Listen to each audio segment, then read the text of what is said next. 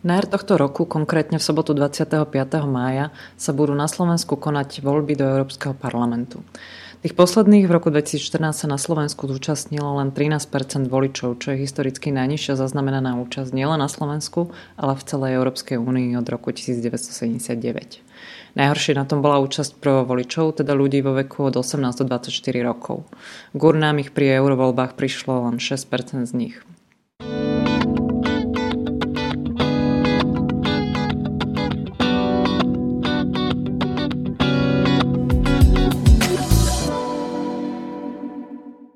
Európsky parlament ako inštitúcia chce pochopiteľne klesajúcu účasť vo voľbách zvrátiť. Ešte minulý rok preto spustil celoeurópsku kampaň pod názvom Tento raz idem voliť. Kampaň stojí výlučne na angažovaných mladých ľuďoch, ktorí sa snažia presvedčiť svoje bezprostredné okolie, že voliť je dôležité. Na gymnáziu Jozefa Gregora Tajovského v Banskej Bystrici sme sa rozprávali so štvoricou študentov, ktorí patria v tejto kampani k tým najaktívnejším. Pýtali sme sa ich na to, prečo sa v kampani angažujú a čo pre nich možnosť voľby znamená. Rozprávali sme sa s Emanuelom Kucbelom, Lubomírom Vaňom, Samuelom Sobkom a Filipom Semanom.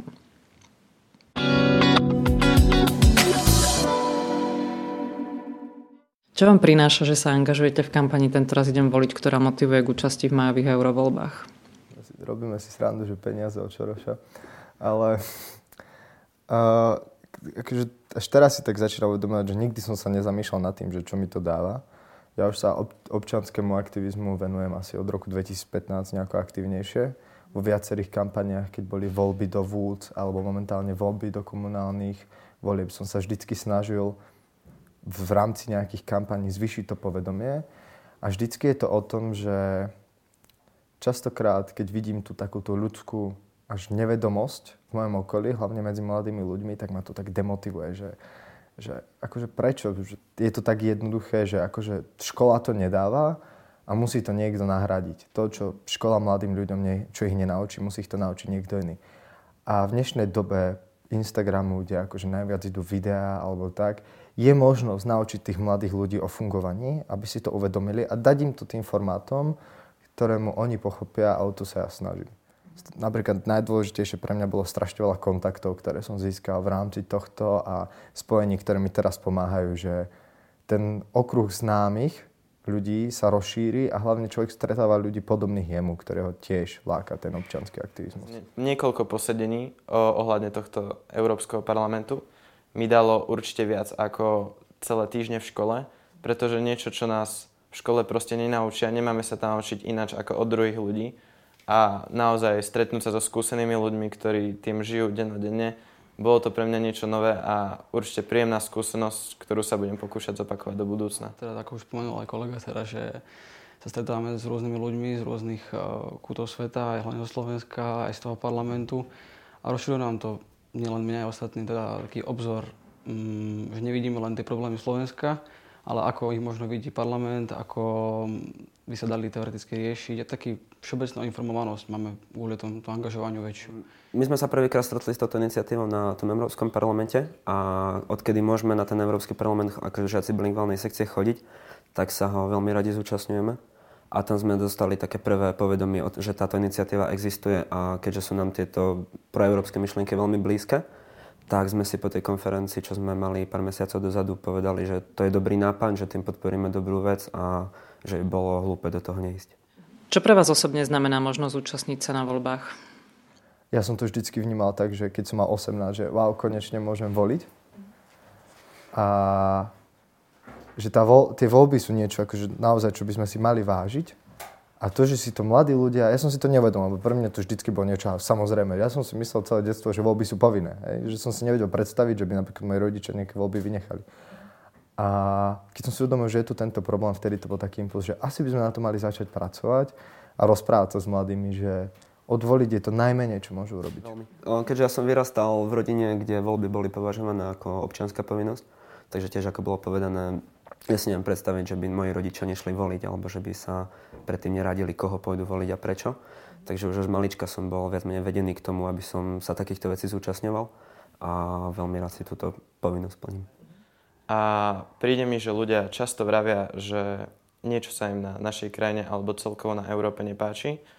A napriek tomu, aj keď s tým môžu niečo spraviť, ani len nezdvihnú zadok, aby išli odvoliť. Európsky, voľby do Európskeho parlamentu sú krásny príklad modernej demo, demokracie, kedy ľudia chcú prejaviť svoj názor, ale neprejavia ho. Že majú tu možnosť voliť, majú tu možnosť prejaviť svoj názor. Demokracia je krásna v tom, že každý jeden hlas sa počíta, každý názor je hodnotný. A tí ľudia, napriek tomu, že ten názor v sebe majú, nejdu ho prejaviť, ale nemyslím si, že je to preto, že by sa nechceli prejaviť alebo že by im na tom vôbec nezáležalo. Myslím si, že ide hlavne o to, že je ten Európsky parlament alebo celkovo tie voľby sú zle propagované. Podľa čoho sa budete rozhodovať v eurovoľbách? Čo sú vaše kritéria, témy, ktoré vás zaujímajú? Asi najdôležitejšie, ak budem voliť niekoho, kto už bol europoslancom, tak čo dokázal. A zároveň mňa nezaujímajú možno až tak tie plány osobné, ako názory na Európsku úniu a názory na konkrétne témy spoločnosti. A hlavne určite budem voliť pro európskych politikov. Najdôležitejšie pre mňa asi práve taká tá integrácia medzi štátmi, nech je tá Európa ešte ucelenejšia ako je, že, keď niekto hladí na tú identitu štátov možno až príliš, to mne tak nevyhovuje, pretože áno, máme ako Slováci svoje určité tradície a hodnoty a svoje niečo, čo nás robí Slovákov. Ale mne sa páči napríklad tá myšlienka, ktorú dosť ukazuje to spolužitie dvoch ľudí z rôznych európskych krajín, kedy musíme hľadať kompromisy medzi našimi tradíciami. A som za to, že ešte viac tak možno nie že miešať, ale spájať tú Európu, nech je jednotná s tým, že akože človek si zachová svoje tradície, ale nemá problém, keď napríklad žije v Anglicku alebo v inej krajine, prispôsobiť sa aj ich tradíciám a hľadať tam anglicky bol zlý príklad. vo Francúzsku prispôsobiť sa a hľadať kompromisy medzi tými tradíciami. A druhá najdôležitejšia téma je pre mňa ekológia a ochrana našej planety. A opatrenia, ktoré sa robia voči tomu, aby sme mali menej napríklad odpadkov, menej, znečist- menej znečistenia vybral by som si kandidátov, ktorí by sa zaoberali o ekológiu. A taktiež ďalej tí, ktorí by podporovali štúdium v zahraničí. Toto je pre mňa len dôležité, keďže ja sám by som najradšej chcel študovať v zahraničí, alebo teda aspoň čiastočne, že by som sa teda nakoniec potom vrátil na Slovensko. Takže tí, ktorí podporovali to štúdium v zahraničí, ktorí by podporovali celú tú integritu tej Európy. Mm, aktuálne ma veľmi zaujíma Brexit, pretože je to taká téma číslo jedna, povedal by som, ktorá vie ovplyvniť aj nás mladých, keďže dosť, dosť veľká väčšina z nás má v pláne študovať alebo neskôr žiť v zahraničí aj v Anglicku. Takže to ma veľmi zaujíma, ako to dopadne. A taktiež téma utečenci je dosť taká kontroverzná téma. No ako už bolo viackrát spomínané, tak na bilingválnom gymnáziu dosť často riešime práve túto ekológiu a pred, pred rokom napríklad som si vôbec to nejako neuvedomoval, že v akom ohrození tá naša planéta je, ako si ju sami znečistujeme a aké to môže mať dopady. A teraz, keď sme to začali viac riešiť v poslednom čase, tak určite jedným z tých hlavných kritérií bude to prístup k ekológii. V dnešnej dobe sú veľmi populárne mýmy, určite to poznáte, sú to vtipné videá alebo obrázky. Slúžia na pobavenie, stačí pár sekúnd a zlepšená nálada je zaistená.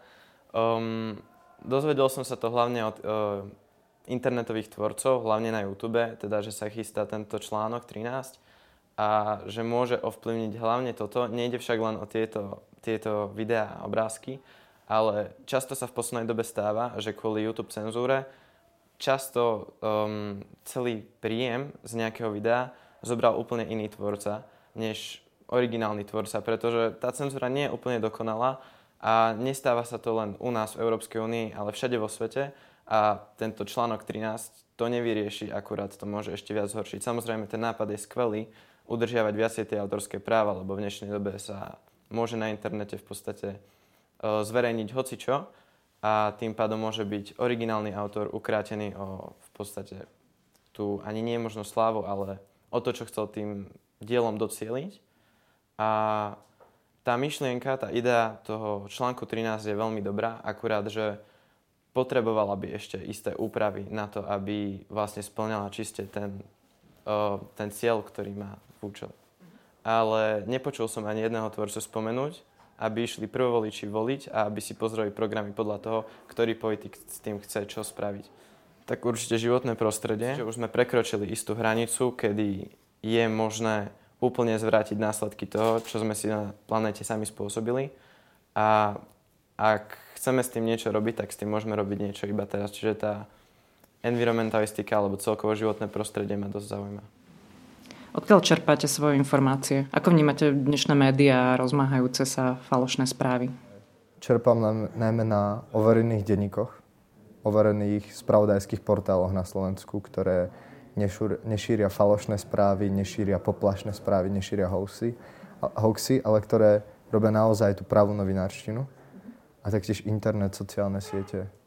Ale tie, ktoré naozaj sa nesnažia robiť nejakú propagandu, ale na ktorých vidno, že toto je niekto, kto chce naozaj tú situáciu reportovať tak, ako sa stala a veci, ako sa majú. Je tu strašne veľa príkladov stránok alebo médií, ktoré šíria takéto klamlivé a zavadzajúce fakty. A ešte smutnejšie na tom je to, že dosť veľa ľudí im verí, bez toho, aby si overili zdroj týchto informácií alebo autora článku a takéto základné veci, ktoré si človek musí uvedomiť alebo zistiť predtým, ako dá tomu článku nejakú dôležitosť. Takže je to dosť veľký problém aktuálnej, aktuálnej spoločnosti a bolo by veľmi na škodu, keby sa, keby sa takéto myšlienky šírili a voľne ďalej. Takže podľa mňa bolo potrebné zaviesť nejaké regulácie na európskej úrovni, aby sa toto nedialo, lebo je to, je to dosť, dosť hlúpe podľa mňa. A väčšina tých Britov, čo sme sa s pár Britmi stretli, tak hlasovala z recesie a kvôli tomu, že vedeli, alebo teda verili v to, že to neprejde a nakoniec vidíme, čo sa stalo. Takže treba, treba každej voľbe dať, dať nejakú dôležitosť, pretože to nemusí dopadnúť vždycky podľa predstav. Počúvali ste odpovede študentov gymnázia Jozefa Gregora Tajovského v Banskej Bystrici, Emanuela Kucbela, Lubomíra Váňa, Samuela Sobka, Filipa Semana. Zapojiť sa do kampane Tento raz idem voliť je stále možné a to na stránke www.tentorazidemvoliť.eu. Tento podcast vyšiel vďaka podpore Európskeho parlamentu. Ďalšie naše podcasty nájdete na stránke www.euraktiv.sk lomka podcasty, v dennom newsletteri nášho portálu Euraktiv Slovensko alebo si ich môžete vypočuť na platformách SoundCloud, Apple Podcasty, Google Podcasty a v streamovej službe Spotify. Ak sa vám náš podcast páčil, nezabudnite ho ohodnotiť a zdieľať s priateľmi. Tento diel pre vás pripravili Zuzana Gabrižová, Štefan Bako a Adam Bajla.